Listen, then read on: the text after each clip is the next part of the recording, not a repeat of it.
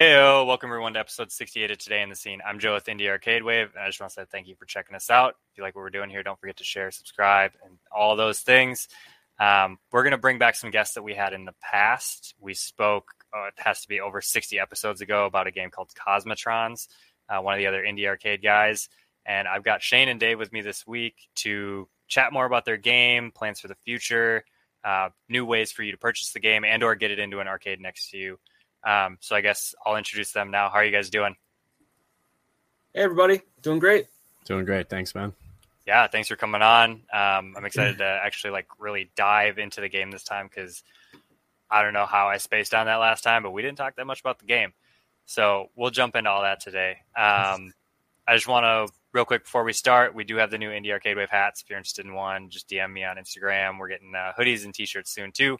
So if you want to rock that, just let me know. Um, I guess first off, we'll just jump into you guys. Like, go ahead, introduce yourselves. Um, let us know more about Shane and Dave. So, hey everybody, my name is Shane uh, Shane Gooprode, and so Dave, Dave, uh, both Dave and I are from Wisconsin. Been buddies for a while, and my main profession is I, I'm a teacher, and my main like I teach kind of like engineering design kind of stuff. So I don't necessarily have a background in this kind of stuff. Um, or like let's say a college degree in that. Teach a game design class, and my main role is kind of like the game design, cabinet design of Cosmotrons. And hey, everybody, I'm Dave Furr. Um, I do the programming for Cosmotrons. Um, I do have a professional background in uh, development professionally. I do a lot of Java, .NET, a um, little bit of front end stuff. So that's kind of where my expertise comes in this was the first game I've ever made. Um, so it was a learning experience from the beginning. And um, yeah, as Shane said, you know, just lifelong gamers and wanted to make uh, something cool. Awesome. Well, now that we know a little bit about you guys, I want to just jump into Cosmotrons. Like, let us know about Cosmotrons. Go as deep into this as you want. Um, kind of let us know the origin story and kind of where you are today with it.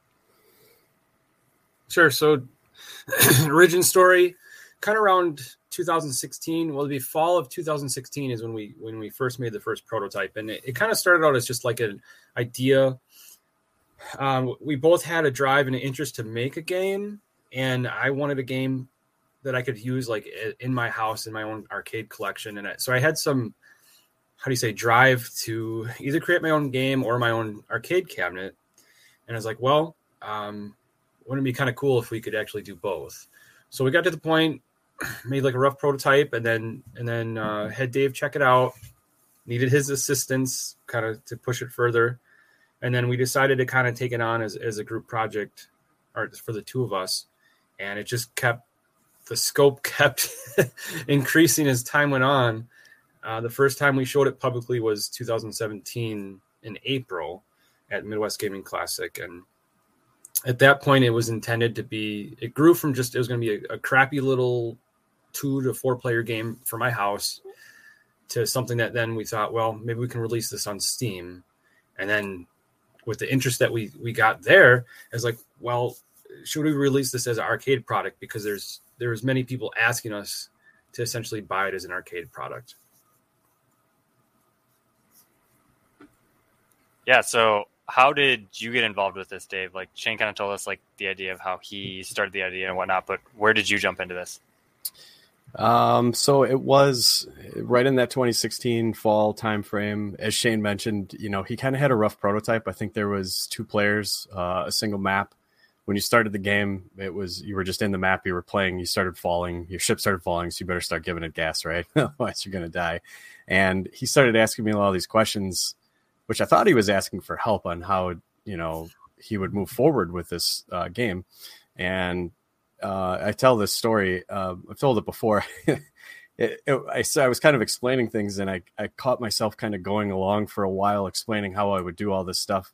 And I kind of stopped and looked at Shane, and he's looking at me like glassy eyed, and I'm like, "Oh, you don't, you're not following all the things I'm saying." And um, I think that was the point where I realized that I was going to get involved with Cosmotrons and start doing some programming. Um, so kind of a funny story, and then and then really from there, you know, um, I kind of took over the programming, and Shane really took on the role of you know really doing a design of a lot of the sprites and the maps and um, and then I guess we both really worked together uh, as a team. We we bounced a lot of ideas off each other and, and we prototyped a lot of different things within the game and tried a lot of different things throughout the development of Cosmotrons to see what worked and what didn't work. Um, or you know what was like okay we think this is this is all right but it needs to be refined further right? Uh, to make it actually work um, well in the game. Um, so that's kind of the story. Gotcha. Yeah so let's let's talk a little bit about what mgc was like this year for you. I know um, before we jump into gameplay i want to kind of just cover this because i unfortunately wasn't able to make it and i really wanted to go and win one of your guys' new setups because um, that that glass on that computer is sick. So let's talk about kind of what MGC was like for you guys this year, as well as like what is this new option that you guys have to purchase the game. Uh, do you want me to take part of that, Shane? I mean, you know, yeah, and, and, and I we missed you too, Joe. I was talking to your uh, comrades there, and I know you had a, a personal thing. Yep. Um, totally understandable. Wish you could have been there. Um, I mean, first of all, it was just it was great to be back, you know, actually in person, seeing people and and getting to play some games. Um, we had a great turnout from uh, some of our fans locally that came in and helped us out, kind of our some super fans. Um, so that was really awesome to have that support and the folks there helping us. Um, and of course, you know, we were able to run a tournament there, and we gave away uh, pretty close to three thousand dollars worth of merchandise in in the first for the top four people in that tournament. Um, so that was, a, of course, an awesome experience. And we were able to do the uh, final four played their match uh, on the main stage at the uh, at MGC. So that was also a, a pretty awesome experience. Um, Shane, do you want to take away the new options uh, for sure home slash arcade? so since since we started uh, developing Cosmotrons and kind of announcing it as arcade product and people starting to see it more. We've had people like for years now reaching out to us saying like, "Hey, I, I can't afford a cabinet or I don't have space for a cabinet, but I want to buy Cosmotrons. What's another way I can do this? Can I build my own cabinet? Can you just sell us the software?" So that's actually what we're offering now.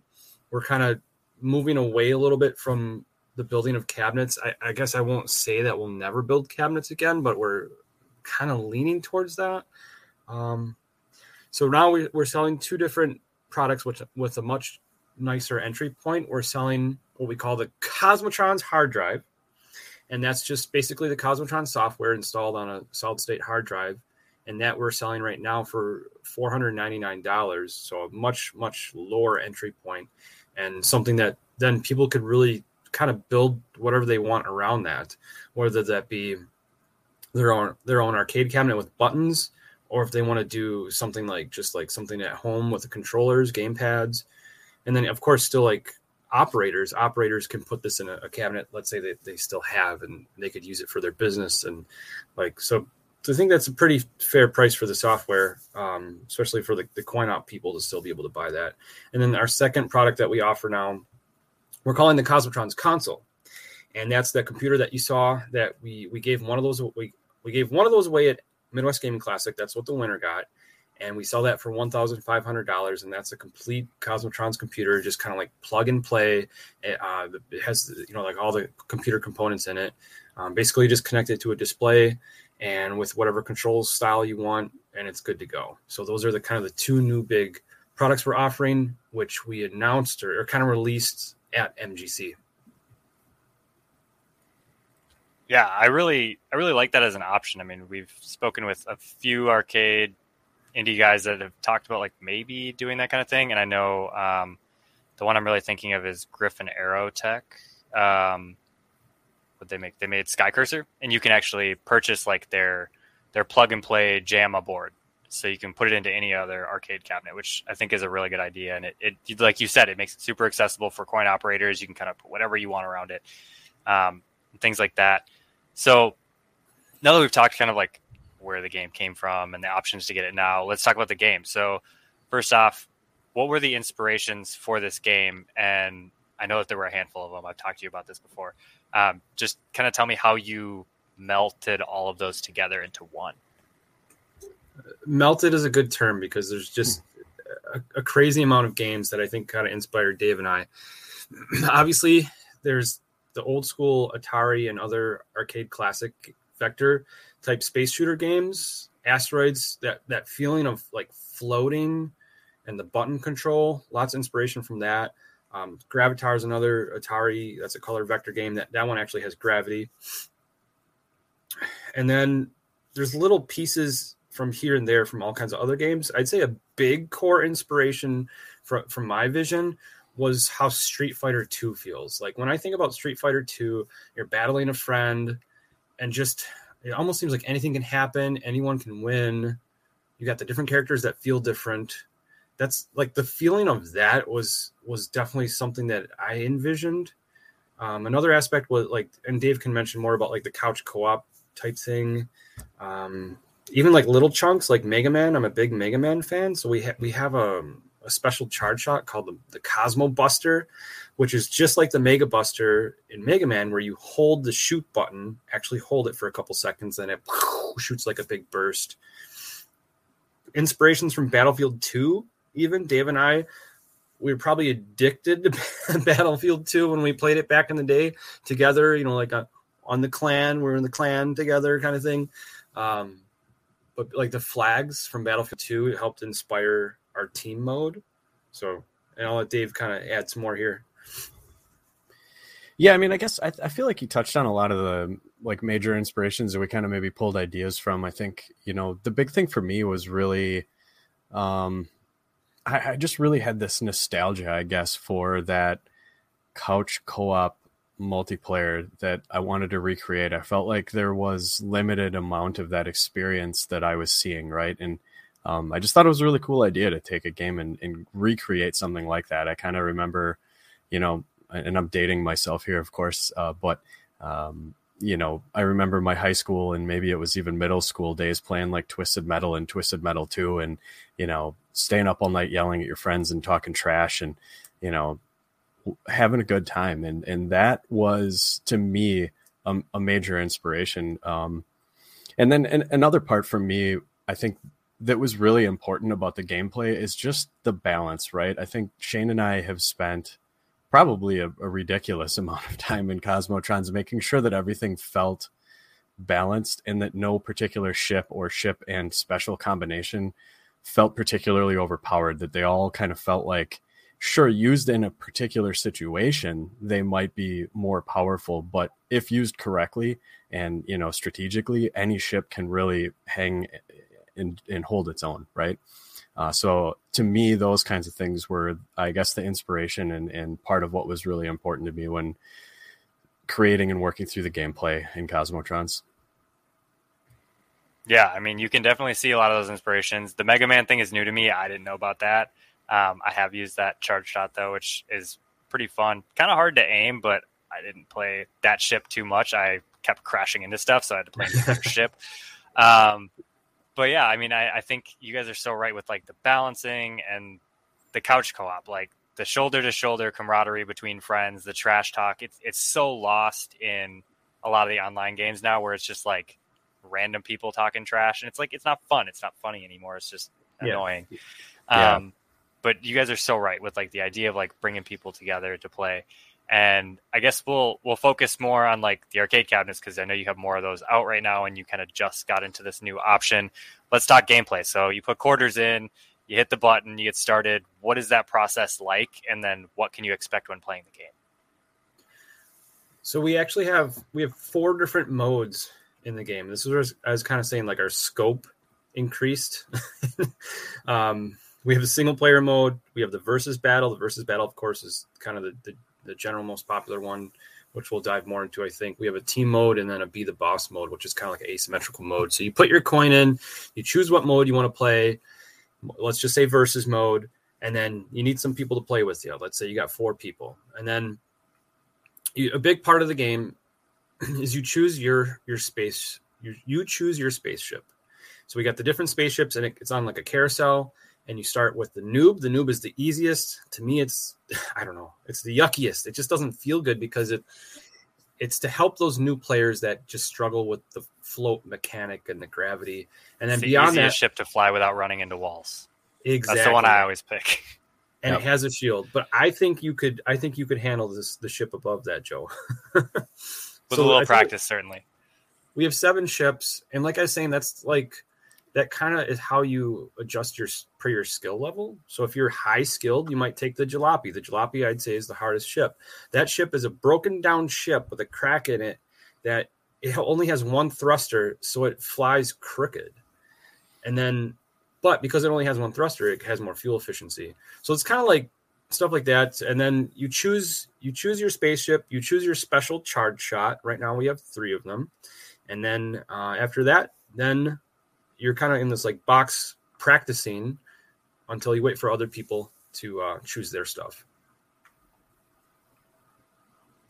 And then Dave, you want to go from there? Sure. Yeah. I mean, you know, once that practice round is over, everybody's joined in, they've picked all their options. Um, you know, from there you go into kind of there's some transition screens that try to explain, you know, what the objectives are. They show you what map you're going into. Here's kind of the objectives. You you kill other people, you do whatever, you pick up fuel, depending on the game mode. Um, and then from there you get put into a map and uh, your ships spawn in and, and then depending on the game mode, right? you're either doing like a free for all or um, as shane mentioned there's a team mode or the boss mode is um, there's kind of one ship that's like bigger and overpowered and can take more than one hit per life and the other three players at the at the game are trying to take out that boss um, and then of course single player is kind of like a there's targets to shoot and then there's targets that you pick up. And basically you have to shoot and pick up all the targets on the map and it's a race to see how fast you can do it. And then it um, the, the machine saves your high scores. So whatever your best uh, you know time is on that map would get saved into the high score list from there. So and then of course in you know going back to the versus mode i guess the the next part is you know depending on the machine settings, um, you could you could be playing like best of three essentially. So it's waiting for one of the four players to get two wins, um, and then it rotates maps. So a player gets a win, goes to the next map. If a different player than the first one gets a win, then you go to another map, and you can keep going until somebody gets two wins. Got it. Yeah, I mean, you got tons of options, plenty of games to, to play, uh, plenty of ships to choose from, power ups. It's it's very versatile, and you can really customize your own playstyle. Like it, it gives you an option as opposed to a lot of other games, uh, which is something that I love and something that we incorporated into Galactic Battleground too. So you can pick your power up and really like get comfortable with that power up. Yeah. Yep. Um, a big thing too is like it's so content. It's I feel like we almost have an excessive for an arcade game, an excessive amount of content.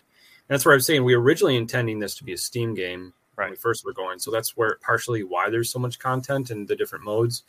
And like for example, another thing is like maps. We have over easily over 20 maps at this and those maps kind of range in difficulty and and the maps are um, interactive as well. There's certain aspects of the map like Death Valley has clouds that move and then they shoot lightning every once in a while, like randomly. Um, there's other maps. There's a volcano map that shoots a that lava comes out of the volcano. So there's a lot of different um, aspects like that too. Yep, cave maps that drop stalactites randomly. There's lava burps, which is more of like lava rocks getting shot out of a volcano or lava, you know, pieces getting shot out. Um, there's all kinds of things like that, right? That are make the maps a little bit dynamic. And then there's also a few maps as well that uh, is there how many? There's one or two maps that have different gravity. I think we've we've played around. We had some other ones. I think we may have removed them. So I think the only map left in the actual game right now is the, the gravity gets turned upside down. Like the whole map is essentially flipped around. So instead of falling down, you fall up if you're staring at the screen, right? So um, obviously one of the more advanced maps. Um, some people love it. Some people really struggle with it, of course. so it's one of those things where that's also something built into the machine for operators. Um, there's a lot of settings where they can kind of uh, set up what their player base at that particular location is going to like um, and adjust things within the settings to help players whether they're newer or a little more advanced so we also have a lot of settings around that as well as like a tournament mode where it kind of puts it to what we think the settings should be for um, competitive play, I guess you'd say. Um, so that's also an, an option both in the operator menus and uh, anybody who walks up to the machine if they press the right buttons can get into that tournament mode if they it's kind of like all four players have to agree to it type of thing. Got it. Yeah i mean that that sounds really nice for both the player base the arcade owner the operator whoever's running the machine to like really have that flexibility with the cabinet. Um, i guess my next question is going to be kind of for both of you but i guess focus more towards dave. Um, what are some of the things that you encountered? I know dave you've been coding for a while, so this isn't like your first rodeo. Obviously, like some people that are just learning how to make games. Um, just kind of give me the rundown of like some pitfalls you hit while working on the game, um, things to avoid for new developers, advice for developers, things like that. Um, man, you know, I feel like a lot of the pitfalls that we ran into were um, being being new to game development. There was uh, there was a there's certainly a learning curve even though again i've been programming for a long time. I think i've been in the industry for over 20 years um, you know since around 2002 so um, obviously like you said programming and syntax is not new to me. I had a pretty good idea of how to do programming things right? But there's certain things in game development that are completely different right? So i think maybe um, some of that stuff really caught me a little bit, um, especially when it comes to like certain performance things that I ended up kind of having to go back and fix throughout the game and kind of revamp and refactor some of the code in order to fix some of those performance things. Um, so I think maybe you know I think in, in a lot of people I talk to, some of that stuff is fairly like yeah, if you you know it's kind of game development 101. You kind of if you if you were to kind of look into some of that stuff before you started, you you'd know what to do ahead of time. Um, another one of the issues that we're actually dealing with right now is um, input and controls, and I think really settling on either like uh, getting that all figured out right up front, knowing that your controller, whatever controls you want to use uh, in your game, getting that kind of figured out up front before you start, you know, putting that code everywhere or whatever um, or some library, right? So depending on the game engine you're using, um, it, there might be already be some kind of built-in support or library that you could use instead, right? That is going to solve a lot of those problems for you. So, I'd say kind of so problem kind of stuff. Uh, I mean, I I can dive into more about like game design type problems if we want to get into that at some point, but you can do that right this, now if you want to. Uh, one thing I want to touch, we could definitely do that. One one thing I want to touch base on is I think the scope. I think if Dave and I had a time machine, we might consider just if we had to, if we could do this all over, we'd probably just focus on just the versus mode, and I think that would like man, that would totally simplify so much if we would have just narrowed our scope a little bit to focusing just on that, and then added in let's say some AI, so the single player instead of our current single player mode, then the single player is with let's say bots in the versus mode or something. But it, we ran into so many problems with our player select screen because the player has more options than like a lot of arcade games. You, you can kind of select a lot of stuff. You can select your mode, select your ship, select your. At one point, you could select your color, um, hmm. select your charge shot, select your map. It's and kind of managing all that. So Dave Dave did a really nice job problem solving and managing all that because like man if you had to draw like i'm just trying to think you know like with my non-programming brain drawing a flow chart of how all that connects and everything it just is very complex and how this piece of code here affects that pro or that um, mode over there. It's we ran into so many problems with all that. Yeah. You know i think that to me the piece of advice in there might be um, while I mean, we've we've gotten uh, uh, over the years uh, an insane amount of awesome feedback and and things that we've taken and incorporated into the game, and I'm I guarantee it made it better. I think we also you maybe need to just also keep in mind you're never going to please everybody, right? So I think some of the oh let's make a single player, let's make a boss mode, let's make a this mode, right? Some of that may have come out of maybe our desire to have a bunch of different things, but also maybe trying to please like everybody, right? Instead of like you say, maybe just focus on a on the versus mode and make sure that that is easy for the arcade user, right? Because especially for the arcade, you really want to come up, hit a button, and you're almost getting into the game, right? There there shouldn't be a menus and all that stuff, and we have all that, right? So it makes it complicated. And a lot of people you can see newer people come up to the machine and just be a little confused. And most of the time they work their way through it just fine. It's it's pretty rare that people don't understand it or get through it, but you can see that they are a little confused, and that's not the greatest, right? Yeah, I mean the advice that I've heard time and time again from people in the arcade scene, arcade owners, things like that. They just say make it as simple as possible to get in the game. Like just walk up, hit a button. Um, and we've dealt with the UI. I think we're on like our ninth or tenth iteration with GBG. Like we just keep changing it, keep changing it, and it feels like it's never perfect. It, it probably never is going to be perfect, obviously. Yeah. Um, but I think you guys do something unique with the with the arcade scene is like like you said you have a lot of options you know for people that want to like really dive into your game it has way more content than normal and that's that's something that i think we did too because we we were in the same boat we wanted to do steam first you know we didn't think of the arcade cabinet until the game was pretty much done so um, yeah I, I think that's really good advice to developers and everything and i know shane you want to talk more on like the game development side um, i would love to hear about that because i mean that's that's like the from scratch to like getting it to the point where code matters, you know? So give me, give me some advice there and some, some things you ran into. Well, um, game, like, and that's what I was kind of telling you, Joe, like I kind of geek out about game design stuff. Like I feel like I'm a nerd about just analyzing certain decisions being made in the design of a game. For example, in another a different game would be like Mario Kart, like the blue shell. Like the blue shell in those Mario Kart games is terrible. Like, well, why is it terrible? You know, in terms of hitting the player in first place. I, I like, I don't know, I like thinking about that kind of stuff. So to kind of think about, I don't know if this is exactly on point with what you're asking there, but thinking like one thing we ended up putting in the game was the humans. So design as from a, as a game designer, you got four players playing, and let's say one person it's their first time playing. Maybe they're not super skilled in games, and they get out quick because they're just less skilled. They they die fast. So now they're just watching three other people kind of fly around and play. And that's kind of frustrating to just, well, I'm out of the game. I can just walk away and they're not interacting with each other anymore. So we tried to solve, okay, like, well, hmm, what can that player do? What's something fun they can do? So we implemented the idea of humans. I, I can't remember all the ideas that we generated, but we ended up going with when your plane, when your spaceship crashes or, or you die, a little human falls from your, your spacecraft and that human then stays on the, the land.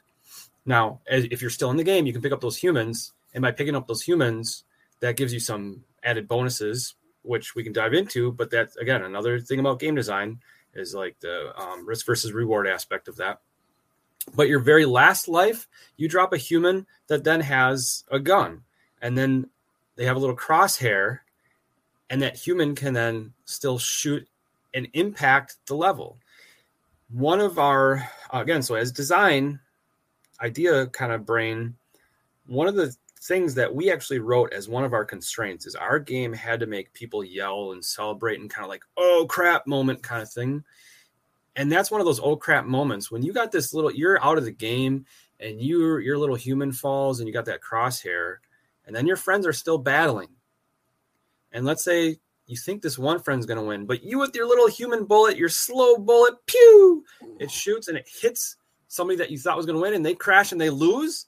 That's one of those, oh, crazy moments where maybe just yelling and screaming because you just, eh, the lower skilled person just impacted the outcome of the game. And that to me is, um, that's fun. That's fun to try and keep you got a social game like that with four people to try and keep people going and like i said to get people kind of yelling and screaming yeah, I do really, really like that adaptation. I, I don't think it was in there the first time I played the game at MGC, but the second time I did, or maybe it was at Bumble Bash when I played, but I was like, wait, I'm still in? Like, that was such a cool feature to see. And then I shot down Dylan's ship. So I was super happy yep. about that. um, but yeah, I mean, like, what, what else did you notice in the game design point, Dave, that you were like, this is a problem that we have? Like, we need to fix this, and here's a way we can fix it? Oh, you know, I don't know that I can think of another one of those like with with the gameplay itself. I think really for us at like you said, we ran into we ran into a lot of issues with the menu and iterated on that quite a lot, and I, I, I jokingly say I think we spent more time working on the menus than anything else in the game. Um, I don't know if that's actually true, but it sure feels like it. Um, I'm trying to think of if there was anything else. I don't know, Shane. Can you think of anything else that there was like kind of an issue that we've had to come up with a solution for? Maybe the noob ship, right? The noob ship yeah. was not something we had in the game yep. um, initially, right? And people were struggling with the difficulty, and the noob ship was like, well, let's put a ship in that's easier to fly, right? And how do we put that in? And then, like going back to what I was talking about before, right? How do we balance it? How do we make this ship that is really easy to fly, but isn't going to just destroy everybody because they don't have to focus so much on the flying aspect of the game, right? So, um, spent a lot of time, of course, balancing that out. But really, that that whole implementation of the noob ship was uh, trying to make the um, the entry level easier for folks because I guess that's another thing about the game that I maybe didn't touch on earlier is you know we we really wanted this game to be something that was easy enough to get into, but has like a very high skill cap, right? That that with practice and time, you can really continue to get better at the game. And there's all these little nuances to it that can make you get better and better at the game. Um, so that was always really important to us too, and part of our, I guess, mission statement when it came to what we wanted Cosmotrons to be. Yeah, I I like that. I did I didn't know that the noob ship was added later on. Was that like before you guys brought it out to MGC or was that after? MGC 2017, we did not have the noob ship. I think we only had two ships. We had the fighter. The fighter was our kind of our core basic ship, and then we created something we called the trainer, which eventually the name changed to recruit. I don't remember exactly when we added the noob. It was before our tour, though. So before our arcade tour, summer of 2017. That was that was like going to California Extreme, right? Yep. Yes. Okay. And before Combo Breaker, we had the noob ship because I remember Brian Colin that created Rampage. It was so great to meet him, and and he came over to Combo Breaker in Illinois, and he tried our game and gave us a whole bunch of feedback. One of the feedbacks, one of the things he gave us that I remember because the noob ship has a shield on it. So when you're in the you're flying that noob ship and you crash into the, into like the terrain, that shield then goes away. And how we had it was that shield goes away forever. So on the next person that the next time that that person crashes, the ship would would blow up. But um, Brian Colin suggested that the shield regenerate, which was which was a neat idea because that that did help our newbie players quite a bit. That was one of the things. So talking with Brian that I think the one of the things that really stuck with me, the pieces of advice that he gave us was to make sure that everything that's happening to the player feels like it was their choice, right? Don't don't do things to the player that they feel like they didn't have a choice or control over. So I thought that was a really interesting piece of advice and that I don't know, that's kind of stuck with me ever since and it's something I think about every time that we're contemplating changes or how to do something in, from a game design standpoint um, you know, obviously game design isn't necessarily my thing, but I I do have a lot of opinions. I'll say that. I know, like that's, this is making me. This is. I'm sorry, Joe. Go ahead. I was just gonna say that's really good advice. I mean, to think of really any game you play, like, I mean, I was just thinking, like, I was just playing the new Halo beta, and I mean, you're right with the gener- regenerating shield. It's like you have the choice either keep going even though you know you are very likely going to die or you can make the choice to back up and recharge and then go back to fight. Yeah exactly. Everything should feel under your control. Like you could have done something about it even if maybe in that scenario you made the wrong choice right? You weren't forced to to be at a at a disadvantage or something right? Right. So yeah interesting. I like i said that was a piece that really stuck with me so I, hopefully other people enjoy that too. One thing I, I think people might not realize about our game until maybe this is stated so explicitly is that our game is not it's not a game about shooting and destroying the other player. It's almost more of a game about flight. The players that can control their spaceships better more accurately more precise not crash into the ground those players tend to do better so the, the more skilled uh, players and the that's where with the designing and the feel we wanted that to just flying the ship around itself. That should be fun. You could just play. You could just do that, not even shoot each other, just fly through stuff and fly through the terrains. Um, that in itself should be fun. Related to that, then, if you have an arcade game, it's like, okay, well, how do we motivate players to move besides avoiding each other? Besides just avoiding each other because they're going to shoot each other, how do you motivate players to move? Well, different motivations, and the, our core motivation is fuel. So that is a core part of our game because if we didn't have fuel, if the game didn't have fuel, and so many, it's hilarious because so many people have complained to us about fuel. Oh, why do you guys to have fuel in the game? This, this or that or whatever. Just let me fly around.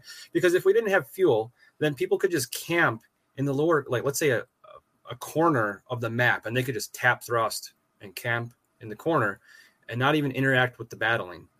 So that fuel causes them to have to move throughout the maps and flow and get and those higher skilled players are, are going to get more fuel naturally. And it's risky to get that fuel. So there's some risk versus reward there. And again so this is where i kind of geek out about stuff. Um, the way that we originally had it let's say a map would have five fuel cans that they initially spawn with the map and they don't regenerate so you could as soon as that map shows up and you know where the fuel is going to be, those skilled players just go up and they grab all the fuel, five fuel cans, boom, boom, boom, grab like almost all of them. And now they have like too much of an advantage. And the rest of the level, it just maybe didn't feel good because that one person, let's say, had 10,000 fuel and the other person maybe had 2,000 fuel. And it, it just felt way too lopsided. It didn't feel good. So then we, we kind of thought through, okay, well, what do we do here? And after through more kind of iterations and playtesting, we um, we made two fuel cans, a maximum of two fuel cans spawn on a map at a time and at random locations. So they're objects that kind of spawn at, at random selected uh, locations, two at most at a time. And then there's a delay. If you grab one, there's, I don't remember what the seconds are, but it, it there's a delay. And as the game pre- keeps progressing, now again, this is where we, the, the depth here with playtesting they're used so there's always two no matter how long the level is going there's always two fuels. If you have two really good jalopy pilots they can keep that level going pretty long because there's always two fuels. They can kind of they're not burning it very quickly. The game is set up because it's an arcade game. You have to have players have to lose or the game has to end at some point but if those two jalopy pilots could keep getting fuel they could make the game last forever thus that they're playing a long time on a quarter. And this kind of happened at one of our tournaments. The two jalopy players they kept getting fuel getting fuel getting fuel extending the game. It kind of almost made it anticlimactic. You figure you got a whole bunch of people standing around watching this and they're not really let's say shooting or, or going aggressive. They're just kind of managing their fuel.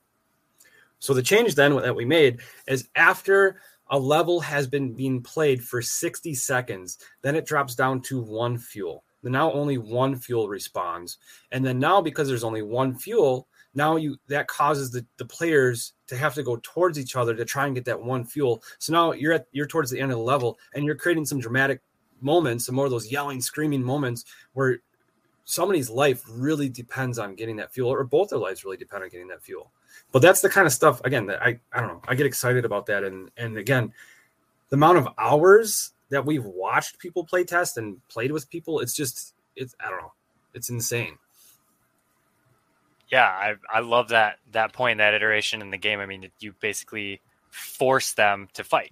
Like either you're both going to run out of fuel and you're both going to lose, or someone's going to go get it, and it, it really puts more contention to the game. And you again, you give them a choice. You them a choice. Either you play it safe and try and get the kill, or you go for that fuel and maybe you die going for it. And who knows what's going to happen? Um, but it does really, it does create some kind of climactic moments there. Um, I guess that's kind of the majority of what I wanted to talk to you guys about. Let's let's just uh, hear final thoughts from you guys and get social media so that people can check you out. Final thoughts. What do you mean by final thoughts? What do you want? just just anything you want to say about the game, like anything that you felt like you didn't touch on and you just kind of wanted to let the audience know about. I, I think for me personally, what I my final thoughts, I, I think I want to say this to aspiring game makers.